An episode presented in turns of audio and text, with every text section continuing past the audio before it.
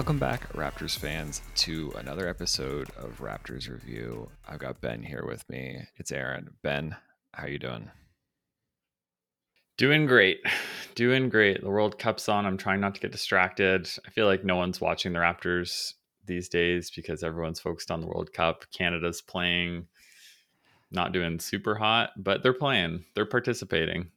yes, I know that they scored a goal, which is a monumental achievement for for Canadian soccer. Uh, something for the kids to to celebrate.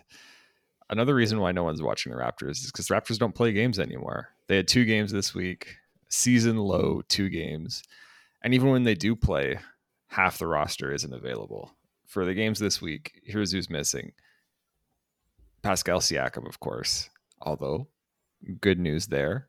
Slated potentially to make a return this week. So excited to have him back. Uh, Scottie Barnes didn't play in either game this week. Uh, he has a sore knee. Uh, Delano Banton didn't play. Precious Achiuwa, no update on him since November 10th, which is more than two weeks ago, out indefinitely. I suspect he's going to continue to be out for a long time, if not the whole season. We'll see about that. Then also Delano Banton and Otto Porter Jr. are also out. So, I mean, that, that's a pretty good five man unit of rotation players for the Raptors. So, continuing to be a bit of a. Uh, not not a G League team, but definitely like you're playing a lot of Jeff Dowtin, you're playing a lot of Juancho Hernangomez, you're playing a lot of Malachi Flynn. You know, like it's it's a scrap heap team for this Raptors right now their depth is being tested and we did have concerns about their depth but honestly i think some of these offseason moves kind of paid off like re-signing thaddeus yep. young he's been seems good. like it was a good move he's had a resurgence juancho's given solid minutes i wish i could say the same about malachi flynn but not the most solid minutes from him jeff dowtin looks like you know he, he's young there's something there. Yeah he looks I, like I athletically athletically you can fit in. But let's talk about the games real quick here before we do our much anticipated raptors review report card. All right so wednesday night the raptors first game of the week played the brooklyn nets uh, at home. They lost this one 98 to 112 this game i thought the raptors played great they just they they played a fully healthy Brooklyn Nets team, and it's it's hard to score against that size uh, when you know you have KD, Claxton out there, plus Ben Simmons, and you just have nothing to do on offense. You know, OG tried a few times to back down KD and just got blocked. I don't know what the Raptors are supposed to do with this roster out there. Freddie didn't play in this game either. He played he played in the Saturday game, but you know, it was just I, they played hard. They tried hard. They got a lot of offensive rebounds. They turned over the nets a bunch. I thought they played well and they just lost. Yeah. Yeah. I think the first half, they kept the game very close with some hot yeah. shooting. Malachi came out of the gate hitting two threes. I was getting so fired up. And then he finished the game three of 12. So didn't do much after that. Yeah. In the second half, they just kind of got blown out of the water. We really saw their lack of depth. And like Nick Nurse was trying to put out more offensive heavy lineups. Like Malachi Flynn yep. played 30 minutes. Jeff Dowtin got 20 minutes. I think that's probably a season high for him. Definitely. Uh, but just a tough shooting night from the Raptors, big guys. Gary Trent is kind of had a miserable start to the season. He's definitely taken a step back from last season on yeah. defense as well as the offense. The shot hasn't quite been falling at the same clip we're used to seeing.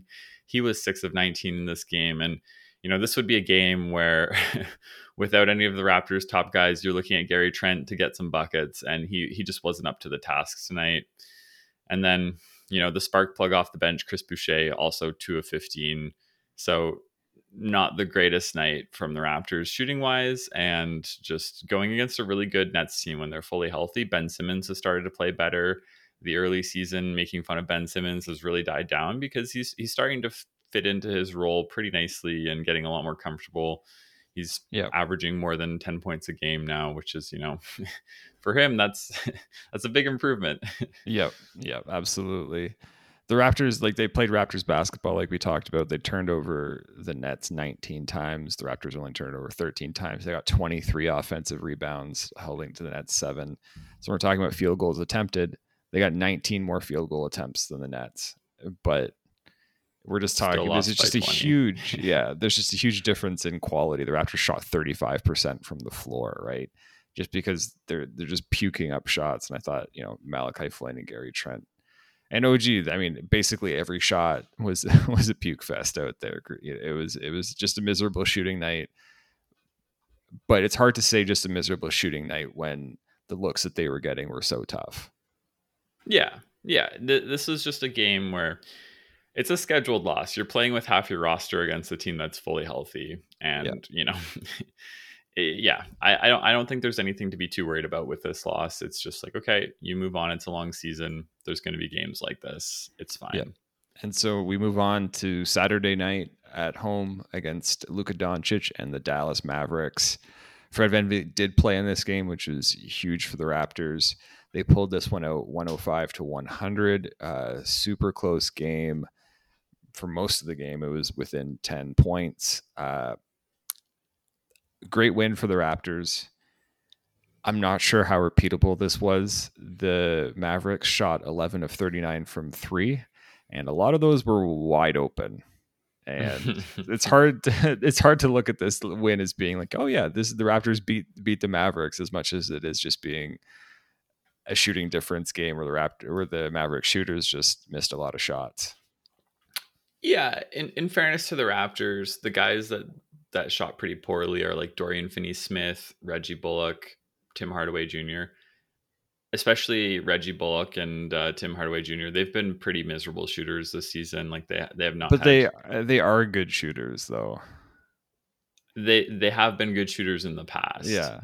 This season, you know, the Raptors are taking advantage of these shooting slumps, and yeah, Dallas didn't make one them way to pay, put it. Yeah. But I mean, I think the general the general strategy defensively in this game was relatively sound, just getting the ball out of yeah. Luka's hands because it's certainly the best strategy the Raptors can can put out there is just anyone but Luka. Yeah, but like you see this against teams, I mean, like Dallas, if you get the ball out of Luka's hands, like Spencer Dinwiddie is the only other guy that can create offense on this team. And so if he's not on the floor, like they they need to stagger Dinwiddie and Luka Doncic's minutes to have someone on the floor that can do something because Jalen Brunson's gone. And it's like Spencer Dinwiddie also isn't, you know, he's not an all-star caliber player. And so this is a team that the Raptors scheming and doubling really works against. Whereas like on the flip side, in the Nets game, they held KD to 10 shots. They doubled him every time he had the ball and he turned it over sometimes. But then he can also pass to Kyrie Irving, who had an 11 of 16 night and was super efficient. It's like when you have these other dynamic playmakers, the doubling strategy really doesn't work as well. And in this game, I thought they did a good job at making the Mavericks uncomfortable. And I think the best play to exemplify that was the last play of the game where Dallas was down three and they double Doncic. He passes to Maxi Kleber, who's wide open at the free throw line. But Maxi Kleber knows that they want a three point shot on this possession and he just freezes there, kicks it out, and then they swing it to the corner and then Maxi Kleber's jumps out back to the three point line as this guy passes him the ball and thinks he's cutting to the basket. And it's just like you're you're forcing these other Mavericks guys to mm-hmm. make plays, and that's not their specialty. And the, the Raptors get an easy turnover, and it's like okay, you know. This that play is like the best example of like why Nick Nurse is doing these defensive schemes and just getting the ball out of the other team's star players' hands. Yeah, the as much as it, it was the Mavericks missing a bunch of shots, I thought the Raptors did generally win the three on four defensive time when you know they were able to get the ball out of his hands and also recover. And then on the flip side of it, down the stretch in the fourth quarter, Luka basically handed the Raptors about 10 points on on cuts and offensive rebounds where he just wouldn't move, wouldn't box out, didn't didn't rotate at all, didn't try to even like slow down the cutter from getting into the paint. Luka, I think, said uh, earlier this week that he's gotten a lot better on defense this year, and people aren't giving him sort of the kudos about sort of how much better he's gotten on defense this year. And then you look at this fourth quarter that he put up, and it's just like most of the Raptors, uh, about half the Raptors' offense this quarter was purely just taking advantage of Luka Doncic being extremely lazy. So I, you come away from this being like, okay, I thought Luka didn't look terribly engaged all game and then also you know the shooting and all this, and it's like yeah, without Pascal Siakam and Scottie Barnes and the host of other Raptors players that are out, the Mavericks are the better team and should win this game. I think the Raptors got lucky to to get the W here. Yeah, I, I think if you play this game ten times, it's probably I would say like, like 65, 65, 35, 70, 30. Say 80, maybe? 20. I don't know. really? Yeah. Yeah. I, I don't know. Like the, this Raptors team, the way OG's been playing, he's been good on both ends of the ball. Mm-hmm. There's been, I mean, there's been talk about OG for the All Star game now. I think that's.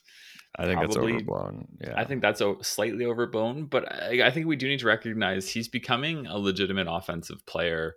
Like his it still doesn't look great and it's not flashy, but he's getting to the rim pretty effectively. Effectively, I think might be doing a lot of work there. It's effectively for this team. If you compare it to like league efficiency and compare it to other players, I would not say it's effective. It's just for this Raptors team that has absolutely nothing in the half court. It's all right. Yeah, but but compared to last year, I think we saw like yes. one good offensive OG game where he was really like a carry on offense. And yeah.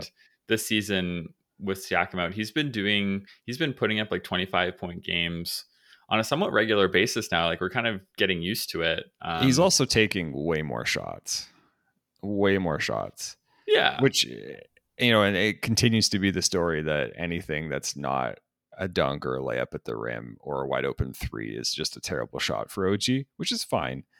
But I'm really looking forward to seeing what OG looks like when the defense is much more focused on Pascal Siakam and the driving lanes open up a bit more. I'm excited to see what he can do with that. Absolutely agreed.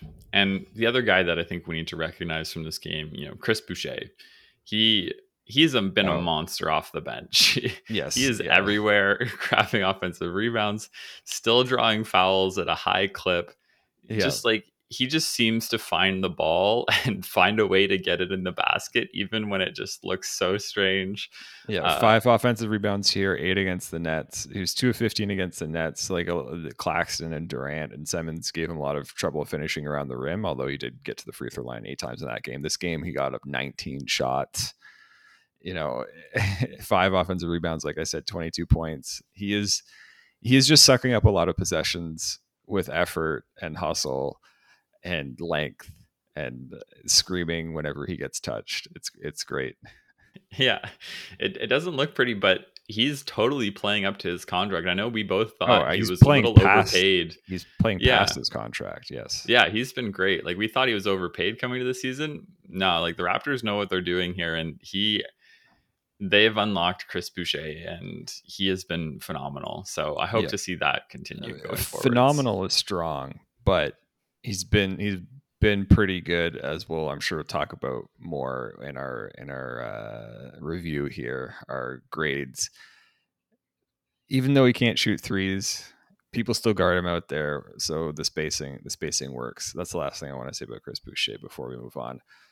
Okay. Let's talk about the schedule quickly and then we'll get into our grades here. So, Ben, what do we have to look forward to this week? All right, bouncing back after our slow week, we've got four games slated this week. It's a big one. Starting off Monday night against the Cleveland Cavaliers. If you remember, opening night had a banger of a game against them. Hoping for yeah. something similar this Monday. And then Wednesday, we're off to New Orleans to play the Pelicans. Aaron, I know you're probably super oh. excited about getting to see Zion face off against the Raptors. Already salivating for this one. I, I'm excited for Chris Boucher to draw a million charges against him. I can't wait for that matchup. That's oh, going to be. If you, if you think Zion's not just getting instantly double teamed every time he touches the ball, you're incorrect. There, yeah. There's no way he's going to get a shot off this game. Zero shots for Zion. You heard it here first. All right. And then after that, great game in New Orleans. Hopefully, we're off to Brooklyn for a game on Friday against the Nets. Hopefully, you know, a bounce back there. We're hoping Siakam's back this week, so the Raptors can make that a little bit more competitive. And then we finish it off Saturday. So, second night of a back to back against Orlando. Kind of feels like a bit of a trap game. Like it'll be a long week. And then, you know, the team's like, okay, we can take it easy against Orlando. Hopefully that doesn't happen because that that is the only game on the schedule here that looks like an easy win. The rest of the week, very competitive. Yeah, absolutely. This is going to be a great test for this team. Hopefully, Pascal will be back at some point, but the Cavs have been one of the best teams in the league. So that's going to be a tough one to win. The Pelicans have been pretty good. Zion, since he came back from his foot bruise, uh, where he missed a week, has looked absolutely electric. I, he's looking better than I've ever seen him look before in terms of how he's moving out there. Teams are double team, teaming him on site. Uh, Zion is out in full force, which is fun to watch. I'm gonna excited to see what what the Raptors are going to cook up for him defensively because it's not going to be single coverage. Let Boucher or OG try to guard him one on one. That's not going to happen. Uh, Brooklyn's playing well, like we've seen before, and the Magic are interesting because they are Raptors esque in their size and length out there. It's going to be a lot of tall people fighting and tipping the ball. So it might not be aesthetic boys. basketball, but uh, hopefully that one will, will Raptors will be able to win because this is this is a tough week. It's one of the toughest week I think the Raptors have faced. Yeah, Aaron. Okay, so it's a tough week. What do you think the Raptors' record is this week? How do you think they fare? I'm going to be optimistic and say two and two. That's not optimistic. That's just like two and two I mean, isn't. Pascal good. could miss the whole week still. Like, mm, it really sounded like he's coming back this week. So I'm hoping he's hoping he's back for at least two games. I think they go. I I think they go three and one here. I think they surprise people. Orlando okay. free dub, and then I think they right after you said it's a trap game. projecting confidence now. Okay, uh, it could be a trap game, but knowing manifesting a Raptors four and zero oh week. Yeah. The Raptors coaching, they don't let the team take nights off. They're gonna they're gonna find a way to win that game. Could be ugly, but they'll do it. And then you know, I just think we're the Raptors are a good team. Their their players are playing with confidence. Once they get Siakam back, like I'm just remembering, this team is one of the best teams in the league with Siakam. They they are truly elite, and so if he returns to form right off the bat, I think they're going to be wiping the floor with New Orleans. They're going to take advantage of the lack of spacing on that team. They'll be doubling Zion all the time. JV, they don't have to guard. no, that's going to be a matchup problem for them. But uh, yeah, three and one. Three and one's my prediction. Might not be okay. rational, but that's what we're going with. Aaron, let's dive into this report card. Take it away. All right. So I've just organized this by minutes per game because I think that's sort of the best way to to go through this, and we'll cut it off at some point because not going to all 17 players that the Raptors have had play for them at some point this season. You don't so, want to evaluate Ron Harper Jr. No, I don't. Although they did hit a couple threes against the Nets in garbage time. So no, I turned off that game after three quarters. So yeah, I did, and I regret it. Uh, all right, let's start with the Raptors' best player this season, Pascal Siakam. I'm going to read out some stats for you, then I'm going to ask for your grade. He's averaging 25 points a game, nine and a half rebounds, almost eight assists only shooting 34% from three, but shooting 52% from the field, getting to the line almost eight times a game. Undoubtedly, Siakam's best season. He's taken a huge leap on offense in terms of shot creation for himself and other people. The game looks like it's slowed down for him randomly in like his ninth season or whatever. The game has slowed down for him and he is in control. He's missed the last 10 games for the Raptors they were five and four with him out there, and then they've been five and five without him. Although since he's been out, all their advanced stats and point differentials have absolutely collapsed. Uh, so maybe that five and five record is just a bit fluky and lucky because I think the Raptors' record in close games has been pretty good when he's been out. Uh, grade for Pascal Siakam. All right. First off, I'll, I'll, I'll give a little explanation for like how I'm going to grade these people because yep. I'm not going to take injuries into account here. I'm just going to grade them based on their performance on the court in the opportunities that they've had. And so, with that being said, I think this is the easiest grade for anyone on the Raptors. It's an A plus for Siakam. He's blown past everyone's expectations and has been playing when he's on the court, he's been playing like a top 10 player and the superstar that the Raptors have desperately needed. So I think you can't ask anything else of Siakam yes, the three point shot isn't amazing, but it's improved. Like the 34% is is a solid mark and it's just dangerous enough that people have to guard him out there and just if you leave him wide open, he's going to hit at a decent clip. And so I think he's just done everything the team can possibly want on offense while still being a very good defender on the back line. So he's a super versatile defender as well. There's just like what else do you want this guy to do? you know? Yeah. So the, it's an A plus for me. The almost eight assists a game is just jaw dropping. If you had told me that before the season started, I probably just wouldn't have believed you.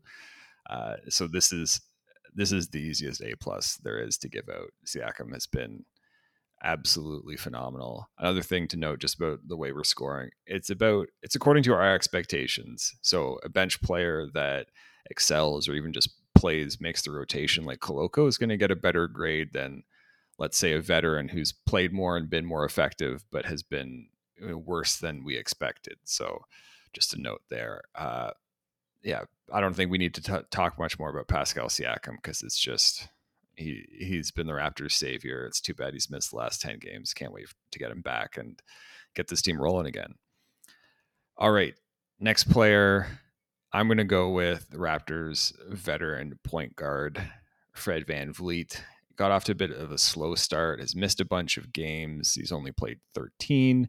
He's averaging 19 points, uh, shooting 37% from three on nine attempts per game shooting about 37% from the floor as well, not entirely unexpected, uh, getting seven uh, assists per game. Really stepped up the last few games, but just hasn't hasn't played as many games as we would have wanted. He's been fairly banged up to start the season. Fred VanVleet is not going to get an A plus for me. What is he going to get from you? This one's a bit harder. Uh, I'm I'm pretty torn because I don't think he's played bad, but he set such a high bar early on last season and then he got hurt and then he slumped and this season he's kind of he's kind of in a middle zone there where he hasn't been playing poorly but hasn't been playing up to the level that i think he's capable of. So for me he's getting a c plus. I think fred could be taking some more efficient shots. Uh, like he's still trying to finish around the rim sometimes or taking mid-range jumpers that look a little strange or like really just like forcing things. Um and and maybe this is just like you know he's he can't get better looks and the, the expectations aren't realistic here but when Siakam was out he was playing pretty passively and defensively he's been really good, I think. Still, uh, like he he hasn't been a standout poor player on defense like he was at certain points last season. Um, but yeah, just nothing nothing has really jumped out to me being like Fred's been awesome, and so I, I think he does get the C plus for me. I don't know. I, I don't feel great about Fred right now. I it's I have a hard time giving him a good grade here. What do you what do you think? Yeah, it's certainly it's not going to be a good grade for me. If if he played like he did last year, he would have gotten a B for me. So I'm going to give him a C. I'm going to knock him a little bit for the amount of games missed, just because it's been a lot of one game off where it feels like they're resting him because he wasn't moving well or wasn't playing well. And so they you know wanted to rest him to get him out of his funk a little bit which is you know is that truly a game missed to injury or is that a game missed to like poor play and they're hoping to get you right you know? So i'm gonna not i'm gonna lower him a bit for that just because you know i think he's been like healthy. If this was the playoffs he would have played every game i believe uh of the season. So you know i think you got to lose a little bit there and like you said it just he hasn't been fully himself. There's been games where he has, it just hasn't been as consistent as you would like. And the Raptors have certainly suffered a bit because of that. So for me, it's a C. Yeah, and and the other part about that's difficult about giving him a grade here is I do feel like he provides a lot of intangibles to this team. Like yeah. his leadership is top tier by all accounts and you can see it on the floor like he's constantly talking and you know helping out his teammates and communicating and they talk about his leadership abilities and and it's just like but it's hard it's hard to grade that yeah you know it, it's we can we can only grade and it's like if he's putting the ball in the basket well and like how much does that other stuff affect his teammates? I i think it really it does add something but it's it's hard to put uh hard to measure. grade on it yeah. so yeah so I, i'm i'm just grading his play specifically but i think it's important to know that like he is unquestionably the leader of this team and a huge part of how they play is like he's he's a driving force for this team and like keeping the energy up, keeping them focused and locked in. Yeah. And so and that does really matter, but you know, it's that's kind of just a team wide effect and not his specific play. Agreed. Let's move on to the Raptors' uh, third best player this season, OG. Oh, kidding. OG Anunoby. Uh, stats for him: he's uh, pushed his points per game up to 19 points per game. Not terribly efficient, uh, although he is shooting uh, actually not that great from three, 33%. I thought it was better than that. Uh, I did but, too. That mark seems strange. Yeah, I think it may have just been a he shot poorly the last few games from three, but you know the shot the shot looks great in my opinion. Uh, averaging two and a half steals per game, which is excellent. Most of his value is just going to be like amazing on ball defense, great help defense, uh, cleaning stuff up on offense, running out, you know, getting transition buckets, driving to the rim when the defense is tilted, doing stuff like that. Uh, he's been he's been really good for the Raptors. This is I think the season that we were hoping for in terms of he's been healthy. He's had a lot of opportunity to expand his role. In terms of the role expansion, I don't think we've seen any evidence that he when the team is fully healthy that he should be more than a role player. But he's done that, those role player things excellently, and he's been healthy for the whole season. So uh, I think he's going to get a decent grade. What are you going to give him, Ben? Hmm. So I think OG gets a pretty high grade for me. I'm giving him an A minus. Um, a minus. All right. His defense has been phenomenal. You all defense level. This is the defensive season yeah. we were hoping for from OG, where he stays healthy and he's just he's locked in, disruptive. Absolutely. Yeah, he's reached his prime on defense. So that that side of the ball, you know, it's an A plus on that side of the ball.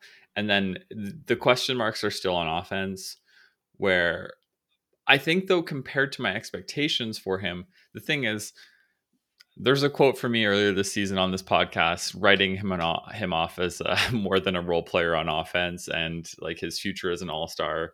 You know, I was just like dismissive of that. I don't. I said it was never going to happen, and now I'm second guessing that. As soon as I make that statement, after waiting for years and years, OG has taken some minor little jumps on offense. I wouldn't say it's a leap yet um, because I need to see it more consistently. And I think it will be more efficient with Siakam back. I think he's gotten confidence on offense, and I'm much more comfortable with him attacking mismatches now. If he gets a bad defender on him, I think he can just like take them to the bucket so easily. And I have confidence with him finishing on the rim or making the right read and passing it off.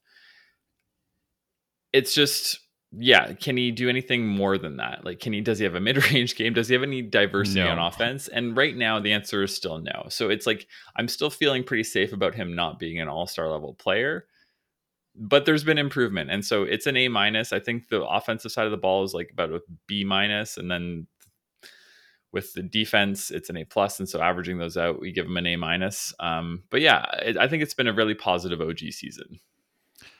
I'm going to give him a B plus a little bit lower. I mostly agree with you. I just think the offense has been a lot of volume and we focus on the makes rather than the efficiency. And the efficiency is not great, especially when you sub out all the nice stuff he does in transition and running out. And once you get to the half court, I think it's overall still been pretty ugly. Um, so I can't give him that as much credit there as you are, but overall, I think I, I agree with you. Let's go to the Raptors' uh, fourth best player this season, Chris Boucher. no, I'm just kidding. We'll talk about Scottie Barnes. I'm, we'll talk about Scottie Barnes. Uh, he is. Uh, I mean, I wouldn't played, have disagreed with you. yeah, he has played 16 games, uh, averaging 35 or 34 minutes per game, 15 points, uh, five assists, seven rebounds. I don't really want to get to the shooting numbers, but 35% from three, 47% from the floor. Uh, not below below average uh, true shooting percentage or effective field goal percentage. Scottie Barnes hasn't been the Raptors' most disappointing player, but he's certainly up there. Uh, Aaron, I, I don't think, think misspoke get... on the field goal percentage. It's forty four percent, not forty seven.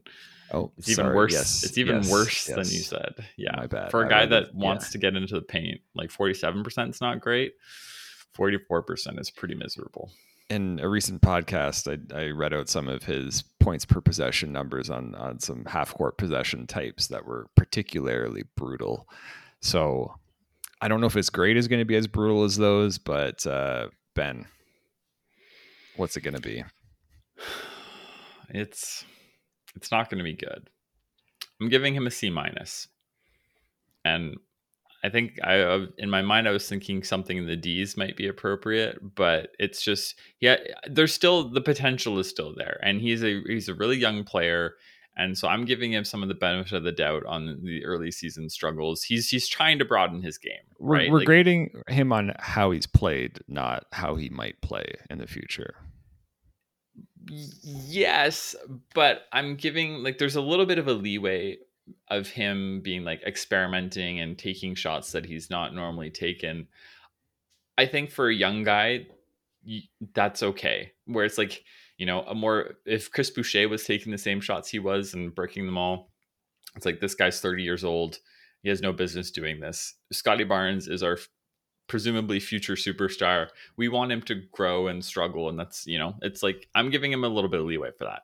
But just it, it hasn't worked at all, and he hasn't been getting to the basket effectively. Defensively, we haven't seen a lot of growth from him, and I mean we have an email about that later, so we'll we'll talk about that in a bit. His defense, but it hasn't been good, and so just there hasn't been a lot. There's been one or two games where Scottie's really looked promising, and I know he's been struggling on and off with some injury stuff that might be hampering him a little bit, but like we're evaluating how he's played, and it hasn't been good. Yeah, I think a C minus is a bit generous. I'm going to give him a D. Um, I think he the offense has been particularly ugly. When Siakam went down, we were like, okay, Scottie, it's your time to shine, and he got even worse. The the offensive load, he just you just can't do anything remotely efficient with it. The jump shot doesn't look better than last season. The shooting doesn't look better than last season. The touch around the rim, it seems like last year maybe he got a lot of lucky rolls because it the ball hasn't been going in around the rim very well for him. And then, yeah, the defense hasn't really improved and it's been pretty inconsistent. So, yeah, very disappointing start to the season from Scottie Barnes.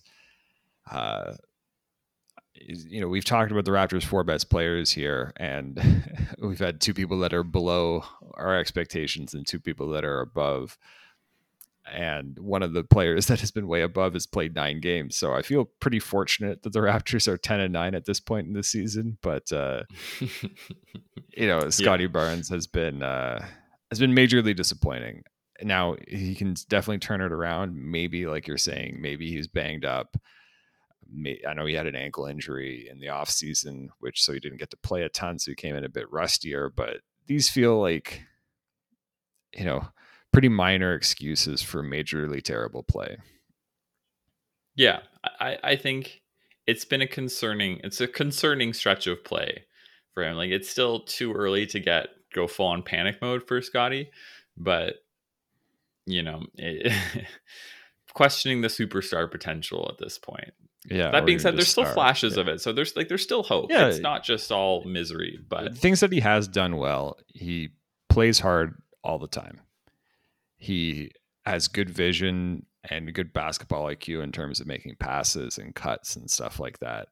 The stuff in between the ears has been fine. It's the skill stuff. It's the that that has been the major issue, right? Like the the playing hard and the seeing the floor makes sense and works. It's just it's just all the like the shooting, the dribbling, the the shot creation, like that that stuff has been the miserable part.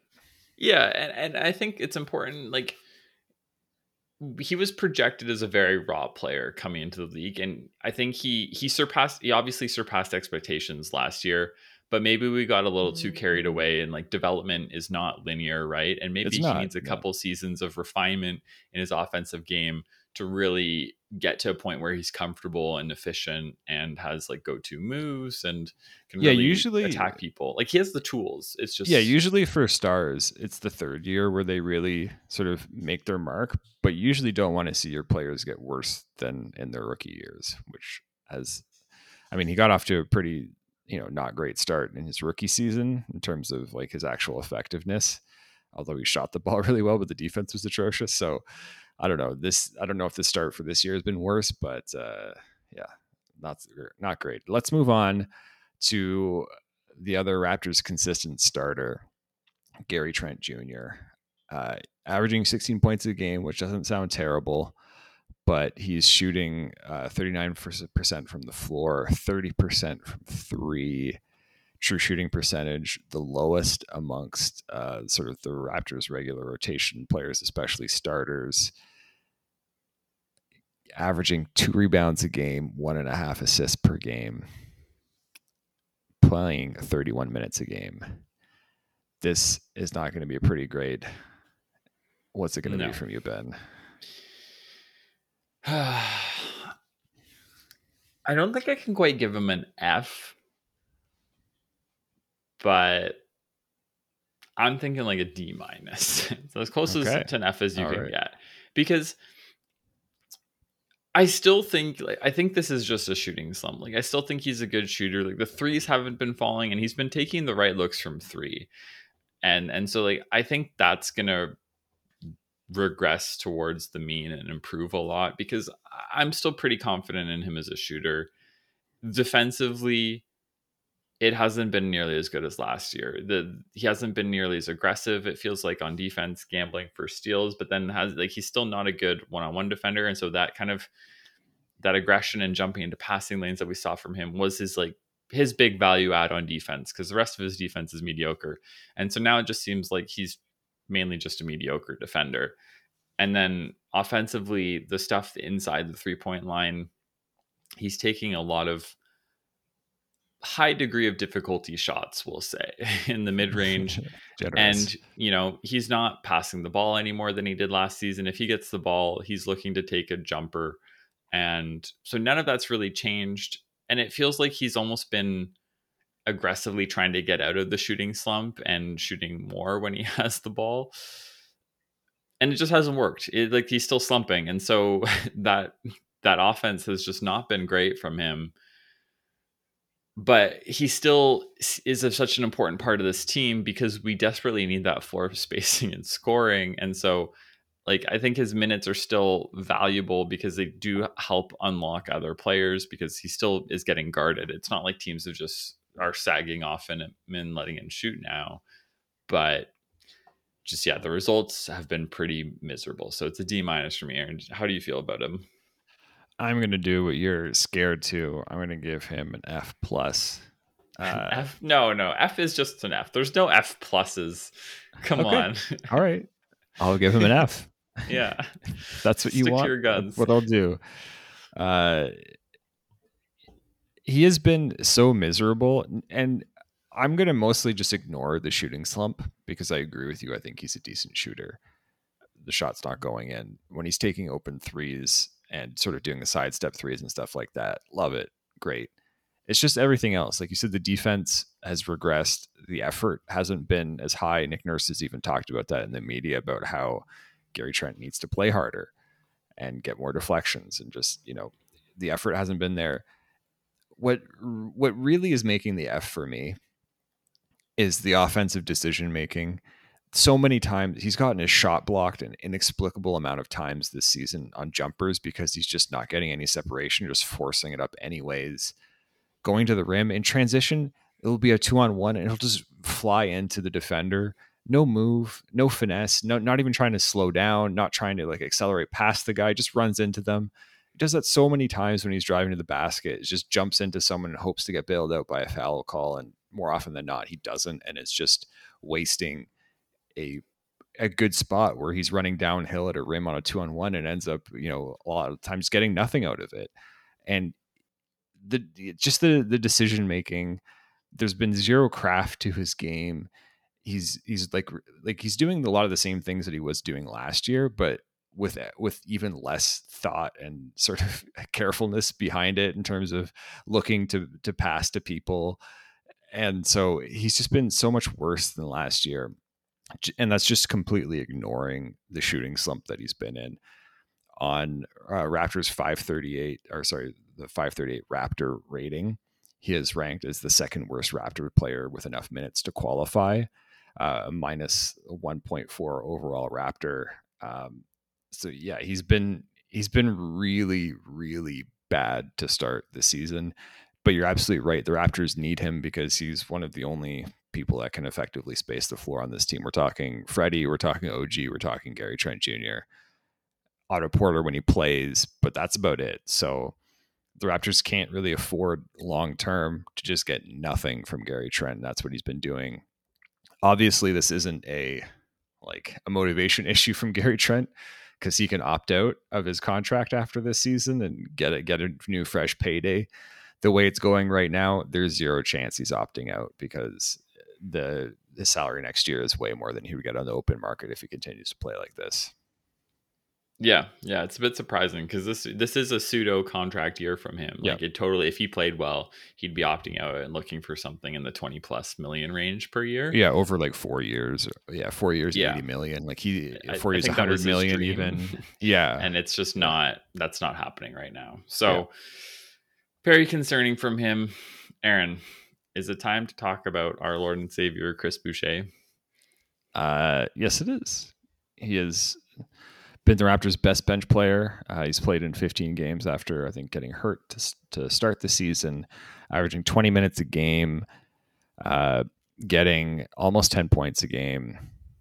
Uh, Chris Boucher, sorry, 13 points a game. I was looking at the wrong player there averaging almost three offensive rebounds per game, which, if you look at the games recently, it's been quite a bit higher than that.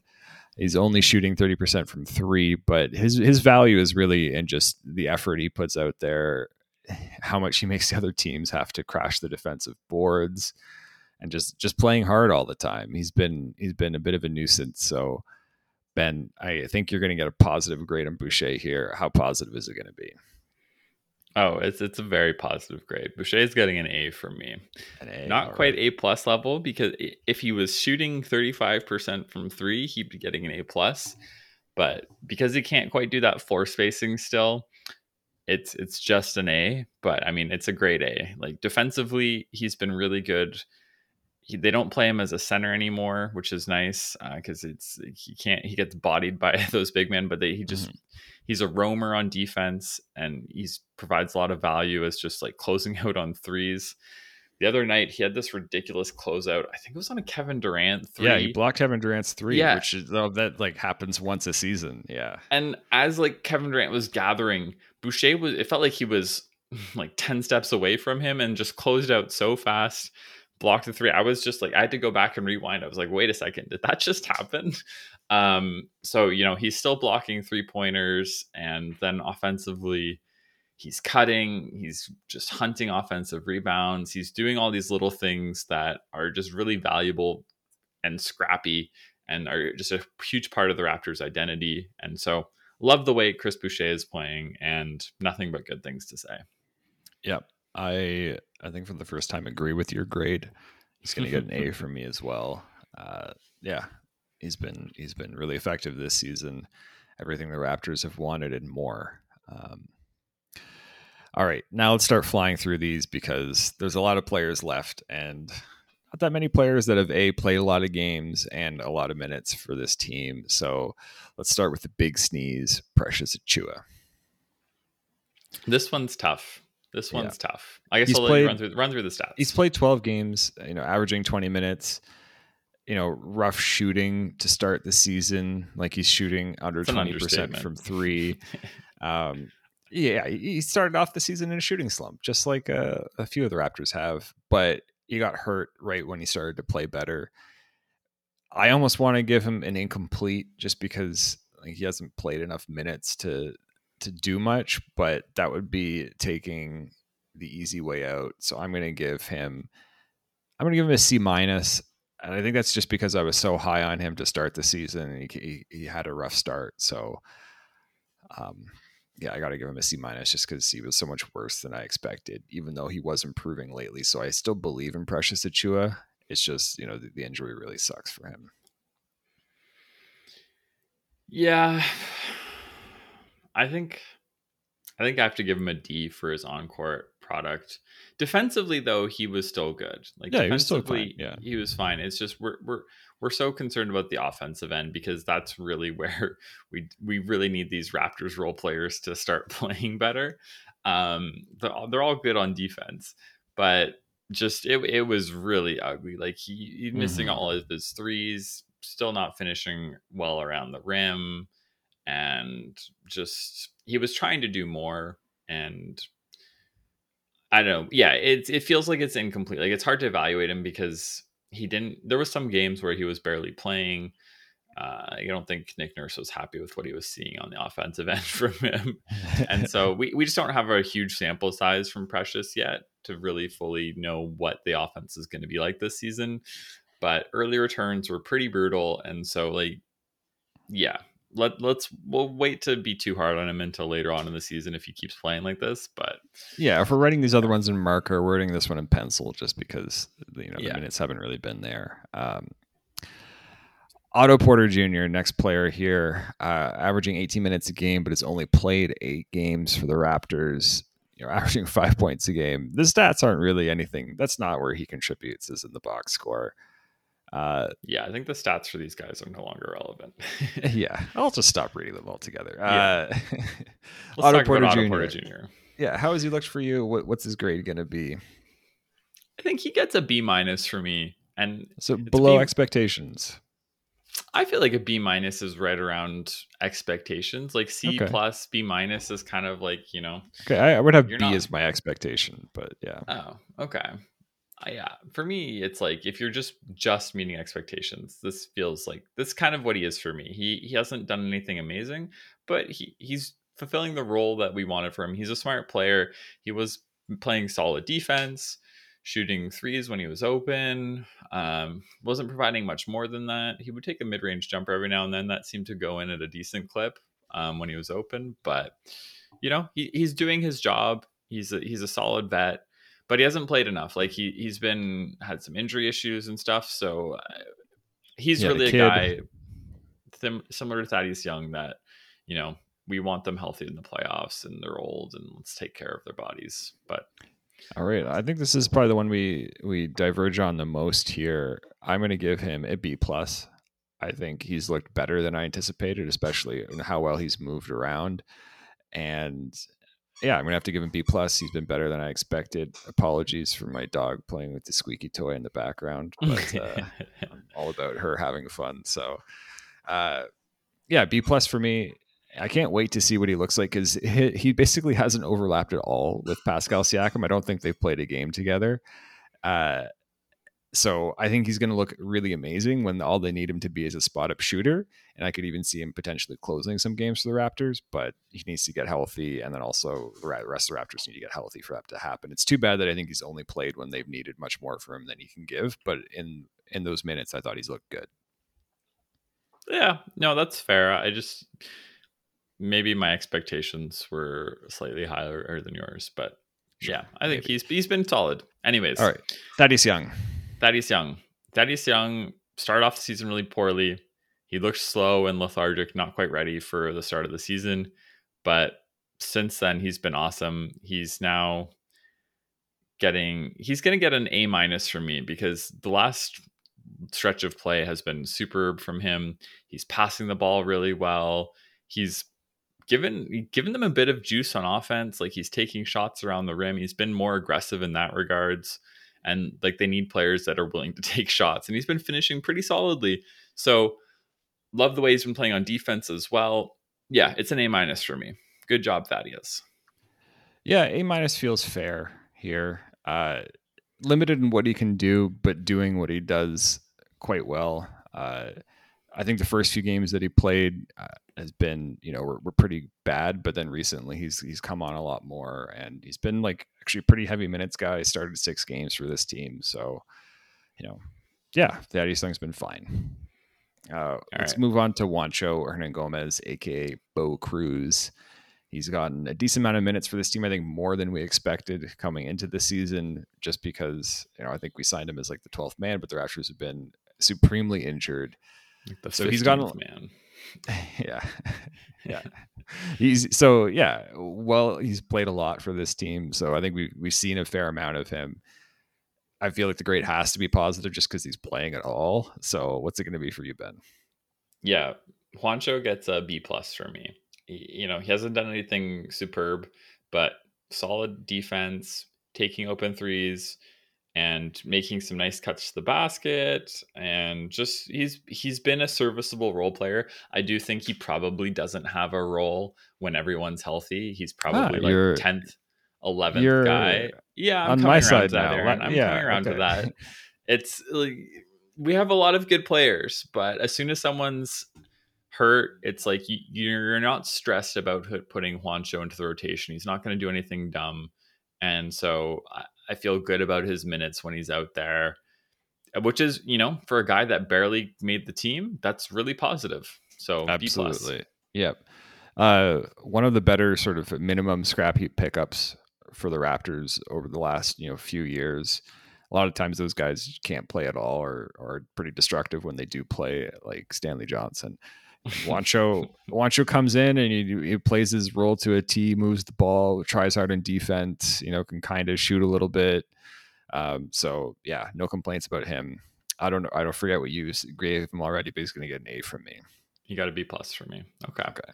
Yeah. Yeah. My expectations were very low. All right. Let's talk about a guy that I think probably should have talked about already, just based on sort of how important he's been for this team and especially going forward, how he fits into this team. Christian Koloko, the Raptors rookie.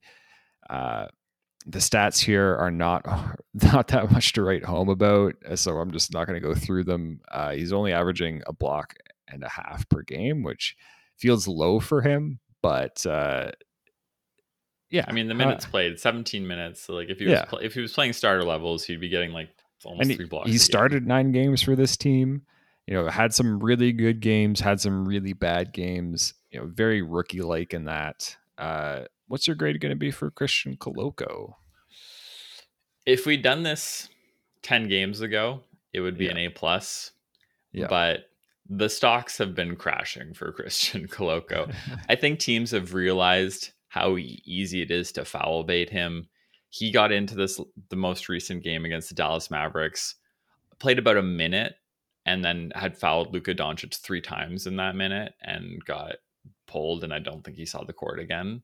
Uh, like the the savvy players just know how to get contact, and he is giving them contact. He's more than play. willing to do that. Yeah, yeah, and yeah. so the foul issues are are a real problem for him right now, and it's it's tough to see him getting consistent minutes until that's fixed but like there there's some really promising tools there and if he gets a little bit more savvy on defense learns how to guard a little bit better like he's really mobile the shot blocking instincts are awesome.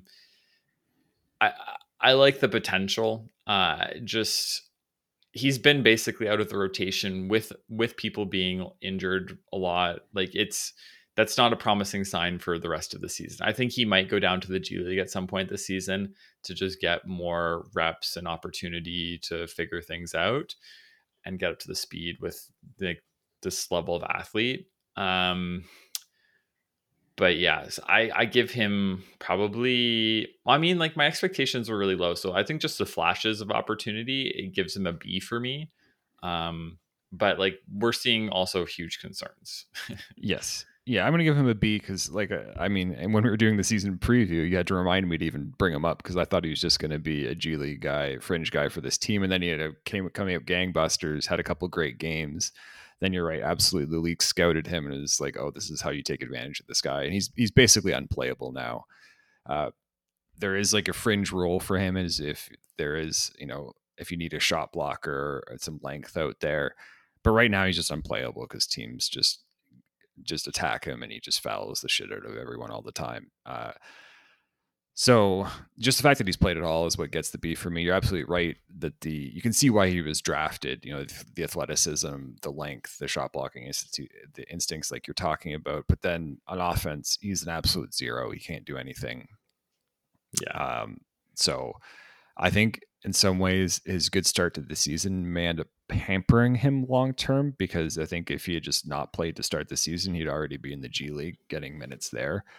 Whereas now he's sort of seen as being like one of the backup centers and plays a little bit and not enough to like work on his development because most of the time when he's playing, he's just getting schooled and you know yeah. you you kind of want to give him space to work through those mistakes and get the feel because I think the the potential is there once he figures out what he can and can't do. When he tries to do less, when he's just trying to stay vertical, not trying to block every shot, not trying to foul, you could, he's really disruptive just because of how long and athletic he is. But then that just isn't that mentality isn't there right now. So yeah. And and I think as soon as the Raptors get more healthy, he's going to get down to the G League. I, I think I certainly hope so. Yeah. He's an emergency substitution, but yeah. Yeah.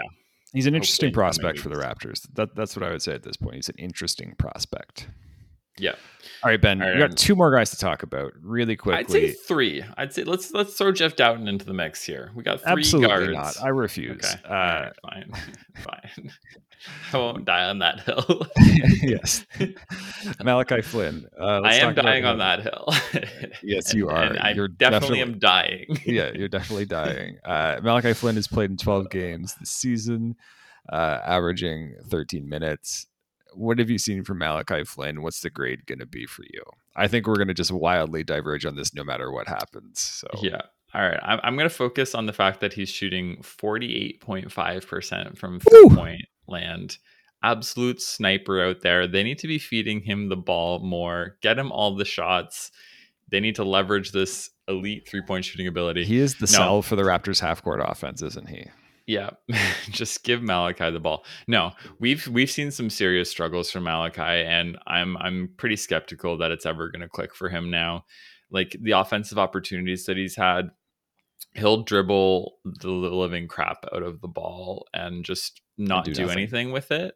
And it's just like I think physically he doesn't have quite enough juice or bounce to get to the rim and finish there. He's just a bit too small and unathletic and then he doesn't have the savvy ball handling that Fred does to like actually consistently get by and he's and he's not a great passer either.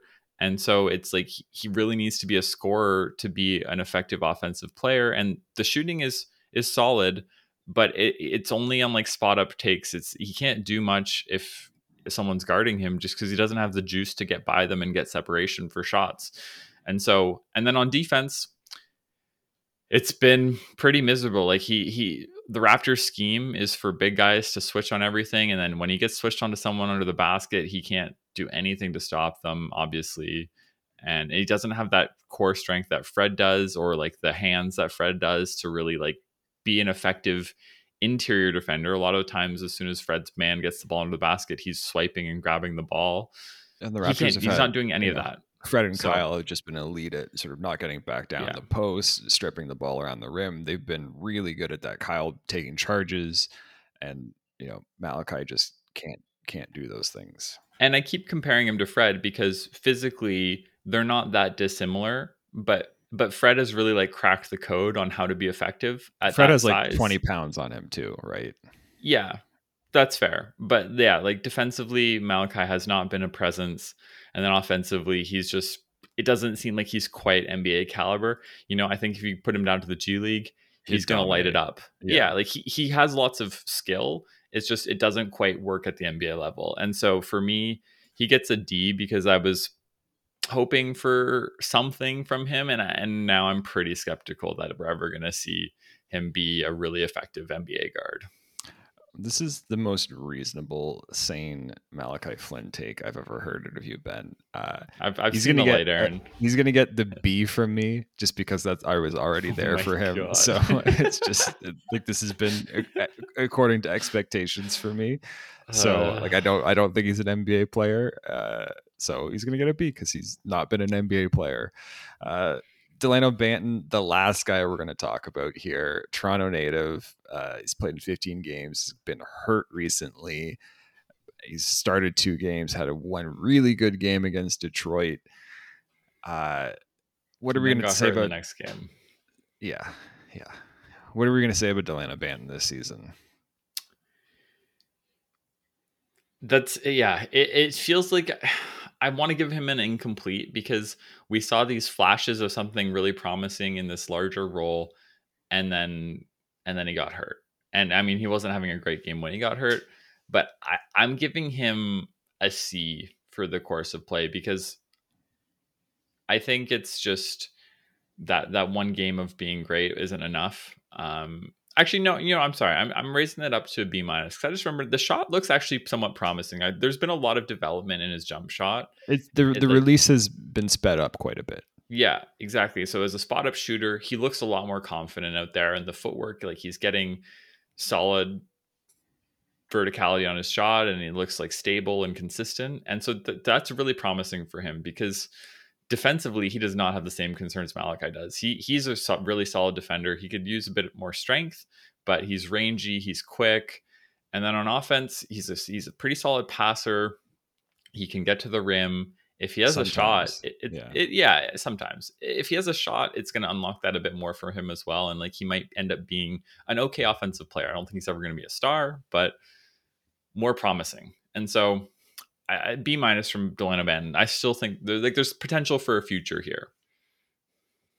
Agreed. I'm gonna go with I think a C, just because I thought he would be better this season, and a lot of the Raptors' best lineups, like his plus minus, has been atrocious, and generally the when he's been on the floor, he like the Raptors have suffered. He's been a big problem with their bench, and I was hoping that that would kind of be fixed a little bit. And the Raptors bench has looked a lot better in the last five games that he's been out or whatnot. So maybe there's some stuff I'm not seeing there on defense than on offense. People, the shot looks better. I'll agree with you there. Definitely some development there, but teams also don't respect him at all from three and leave him wide open. And he hasn't been able to really punish that yet.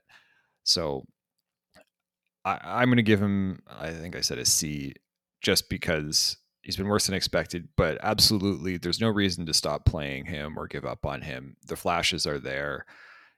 There's, you know, eh, the shooting, if that comes along a little bit, he's definitely a rotation player in the league. The defense, when he, as he gets more experienced, will be better there. He plays hard. He's got the sort of the a reasonable amount of quickness and elite length for a guard. So no reason to give up on him, but certainly you could definitely see going down the season if the Raptors are fully healthy, where he's just out of the rotation as well. Oh yeah, totally. He he's very much the, a fringe player here. Um, okay, and I mean, I think okay, we're not going to talk about Khem Birch, but Khem Birch has been an F this season for me. He's barely been able to make the floor, and which you know, last season he had much more of a role, and this season it, it just seems like his career is winding down. Yeah, he is. Uh, yeah. yeah, the injuries have caught up to him. I think he he's when he played like when he plays, he doesn't make a ton of mistakes, but he also just can't really do anything. When he gets the he's got the ball in the lane a couple times for easy dunks, and he can barely dunk the ball. Uh, you know, yeah, the athleticism is is leaving him, and when you're a small center, it's, it's tough to be a small center and unathletic. So, yeah, yeah t- tough to see him playing a significant role for any team in the NBA going forward. Absolutely. All right, Ben, we have some emails to get to for these 10 and 9 Raptors. Why don't you take the first one and I'll take the second? Sounds good. All right two emails from one person. We need to start setting quotas on how many emails people can send in. No, I'm just kidding. uh, both emails this week are from Nathan. Thanks for sending these in, Nathan. The first one here is We are a quarter through Scottie's second season, and despite being projected as a defensive specialist, Scottie is still a negative defender. Is it too early to be worried about his future on defense? If not, at what point should we start sweating when we think about Scottie's value to the team? All right, Aaron, Scottie's defense. Do you think do you think this is a real thing? Like, do are, do we need to be worried about Scottie's defense, or is this just no. being a young player? I don't think we need to be worried about it. The things that he struggles with is consistency, and I think just playing too aggressive at times. And there's possessions where he is absolutely elite on defense. He's got huge size. He, like one of the things that Scottie does, he barely ever fouls. When he was a rookie, he fouled a lot. This year, he he basically never fouls, which is fantastic because he plays a pretty physical style of defense. He still gets blown by on the perimeter, but I think that's something that he can help just by using his length a bit more to stay a bit more off of guys and then he'll be able to trail them and use his length to to bother shots or passes and we've seen him do a better job of that this season his activity is elite you know his effort is elite he can he can really read plays on defense. It's just right now he needs to improve that a little bit because he I think he gambles and gets caught off guard by what what happens sometimes out there. Like he misreads the play. But the fact that he's diagnosing a lot of these plays, I think is really encouraging. And I would also disagree that he's a negative defender. I think he's just not as good as he should be on defense yet. But I would just I disagree that he's a negative defender. He plays hard, he's, he's smart, and he doesn't foul a lot and he's most of the time in position. So I think he's a plus on defense, just not a very big one. Okay, that feels more generous than I was going to go with. I think defensively there's there's a lot of inconsistency. There's yeah, plays absolutely. where he is in the right position and and now I'm talking about like off-ball defense.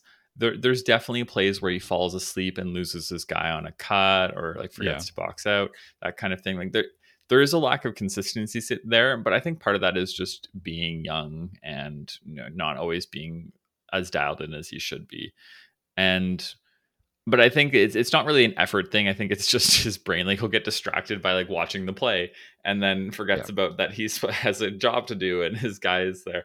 Um, but yeah, I'm not super worried about that long term. And it does feel like as soon as he so I think there's two options for his on ball defense. Like if he does get somehow really like gets a bit faster, more agile, his like pressure that he puts on the ball could become very dangerous, like for the opposing team. Like eh, he could be this elite on ball defender, but right now it feels like he's, he's in in a situation where he's just over aggressive. He's trying to put too much pressure on, going for the home run steal and like really testing ball handlers, but then they blow by him, and it's like okay, you could be 10 feet off this guy and you still have the length and quickness to close out and if they they go for a shot but he's he's choosing this much more aggressive style and maybe it pays much, off in the long run but I wonder how much of that is scheme versus like what they're telling Scottie to do versus what he could be doing because I think a lot of it is also that's what they're telling him to do because they do that with a lot of their defenders uh, but so I, I, for him, it's the one that I see the most aggressively. Yeah, I think. But like, I think they want him to be playing that way. But I think that's how he wants to play as I think well. Like, both, yeah, yeah, I think they're both okay with it. But in the long run, I, I think he would benefit. It needs to maybe the most effective. from dialing back the aggression on defense. Yeah, yeah, yeah. Um, so, so, should yeah, you be not, worried I'm about not worried in the long term? No. Ben and I are agreed. No. Um, is it time to start sweating when we think about Scottie's value to the team? Yes, but that's because of offense, what, what we've talked about already. Yeah, yeah, agreed.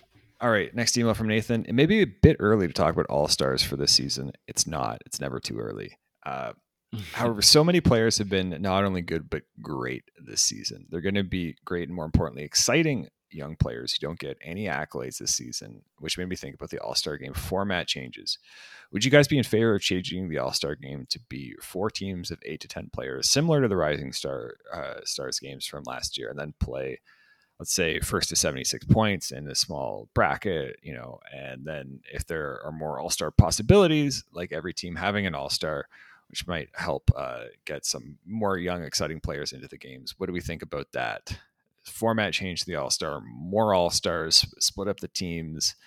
Uh, so it's you know four teams instead of two. So this is interesting to me. Uh, this is this would be a huge change to All Star Weekend. You you could have a you'd have a tournament which potentially would go over multiple days here, four teams. If eight to 10 players are on these teams, I'd probably be in favor of eight players per team if you're just doing shorter games. Let's say, like, I think you could even go to just 50 points or something like that. Um, then you have 30 plus players in the All Star game. All of a sudden, this is really diluting what it means to be an All Star and there's going to be years where you're getting some like right now we have great on court product and like great players. And maybe there's 30 players that you can that you want to see in the all-star game but every year there's going to be 5 to 10 of these players that are injured. And then you're you're getting more Sabonis's you're going to get Jakob Poeltl in the all-star Fred game. Yeah. Yeah. And all of a sudden it's also like do you want to see more all-star action? Like these games that they play on all-star weekend are not good. And so it's like is this what are the incentives going to be for competitiveness? Because if you're doing this tournament like why do any of these players care about the tournament? And like they're just playing for fun. And if there's no stakes it's like none of this matters at all. And so you're just getting more garbage content essentially with more players. And at the end of the day, I, I don't think that solves the issue with All Star Weekend. Is that just the actual on court product sucks? Um, no one actually cares about it, and all anyone, at least from my perspective as a fan, all I care about is getting voted to the All Star game. No one actually cares about how Pascal Siakam plays in the All Star game, right? Like you just want to see him get that accolade, and so I would be fine with them totally just scrapping the game completely. Like you don't need to play this. like just give the players a rest like just do random like the fun things like the three point contest, the dunk contest, if they did it better, would be good. But like you don't even need to play an actual game. Do something else. Play one on one. Like I have a one on one tournament. That would be fun actually. I don't think players would try on that either. So I think NBA players, whenever they're not giving a huge amount of effort, it's just not great to watch. Uh, personally, that's just how I feel. So I largely agree with you. Um, I do think Nathan is onto something here where if you do have the All Star game and you do have these games, I think the young players tend to care more than the vets about, you know, getting out there and, and you know, showing off and, you know, you're telling me you don't want to see Ja Morant versus Zion in a one on one game? No, because I don't think they would try. yeah, like, I'm... what are you gonna play? Do like fifty? Because neither of them are gonna be able to stop each other. Yeah. Um, so yeah, I, I, get what Nathan is saying in that it sucks when the vets just don't try in the All Star game and kind of ruin it, but it just sucks anyways. So I don't really see a problem here that's worth fixing. And historically, you know, the, the league is at an all time high of talent. Like if we look back 15 years ago, there was like five people that you're like, that guy made an all-star team, right? And then now it's more like one or two per season where it's, you know, you have these Eastern Conference all-stars. So I get what you're saying in terms of, you know, the because of the increase in talent, the, making the all-star team is harder than ever.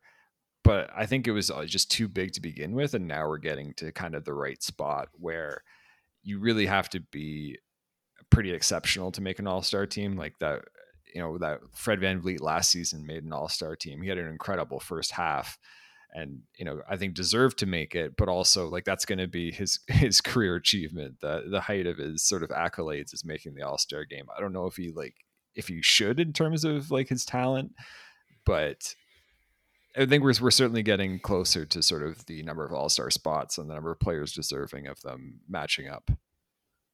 Yeah yeah, agreed. Aaron, do you think the Raptors have one, two, three All Stars this year? How many? How many do you think we get? I think we have one with Pascal Siakam. I'm, you know, there's potential for OG. Anyways, that'll be the topic for next week's podcast. Will OG make the All Star team? Um, the title writes itself.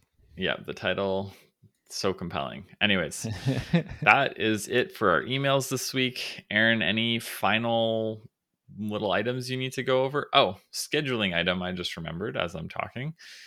There's a potential that we might be off next week. I am going to be away for the weekend, so Aaron is hunting down a potential guest host. We'll see We'll see if that materializes. There's a chance we're back in two weeks, and in that case, if the we'll Raptors a... go 0 and 4, it's certainly going to be two weeks. All right. You heard it here first. Really depends on how excited Aaron is for this Raptors week. He might be doing a solo oh, podcast. The, the, the we'll podcast quality might go way up if it's 0 and 4 just because uh, apparently we're much better when we're sad and depressed. Yeah. You know what, Aaron? I think you have to do one solo next week if the Raptors are 0 and 4 and just I want to hear tears crying into the mic. Anguished sobs. Yeah. Okay. But that does it for us this week. If you'd like to send us an email, send us one at raptorsreviewmail at gmail.com. That's raptorsreviewmail at gmail.com. As you've seen this week, you can send more than one if you'd like. If you're feeling inspired, send us 10. You know, we'll read them. But thanks so much for listening. As always, bye bye. Have a good week.